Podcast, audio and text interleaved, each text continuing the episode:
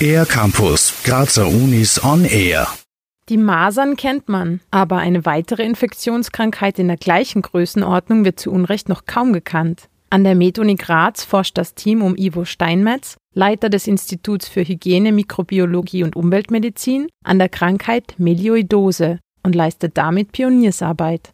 Meliodose ist eine bakterielle Infektionskrankheit, also eine Infektion, die durch Bakterien hervorgerufen wird. Und das Besondere ist, dass diese Bakterien im Erdboden und in Oberflächengewässern vorkommen, vor allen Dingen in den Tropen und Subtropen. Also das ist ein Bakterium, was zum Beispiel in der Region Graz nicht vorkommt. Dies bedeutet aber nicht, dass die Krankheit für Österreicher automatisch keine Gefahr darstellt. Afrika und Asien sind ja beliebte Reiseziele. Als vor vielen Jahren dieser Riesentsunami in Südasien viele Leute auch verletzt hat, waren unter den Verletzten, die durch die Flutwellen dann auch auf den Boden gestoßen wurden und äh, Schürfwunden hatten, eine ganze Reihe Touristen und die haben sich infiziert und die sind dann in ihren Heimatländern in entweder Österreich, Schweden, Deutschland oder so dort diagnostiziert worden. Aktuelle Hochrechnungen sagen voraus, dass weltweit jährlich 165.000 Menschen an Melioidose erkranken und mehr als die Hälfte davon auch sterben. Es ist kaum vorstellbar, dass eine Erkrankung einer solchen Größenordnung teilweise selbst von Mikrobiologen kaum gekannt wird. Ein Grund dafür könnte aber sein, dass die Krankheit schwierig zu diagnostizieren ist, da sie ein sehr vielfältiges Erscheinungsbild haben kann.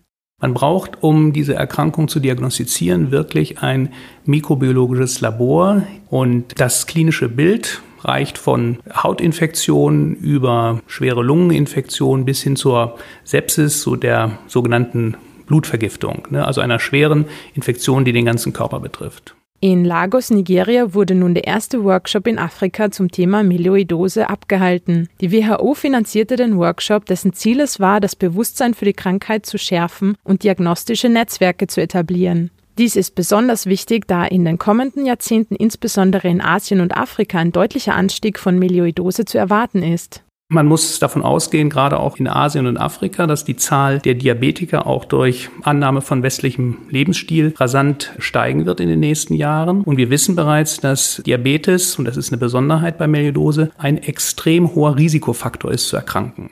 Derzeit arbeitet das Team um Ivo Steinmetz daran, durch Tests für den Nachweis von Antikörpern gegen die Erreger aussagekräftige Daten über die Ausbreitung und geografische Hotspots der Krankheit zu sammeln.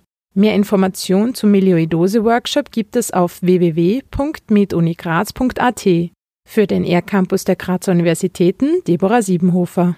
Mehr über die Grazer Universitäten auf ercampus-graz.at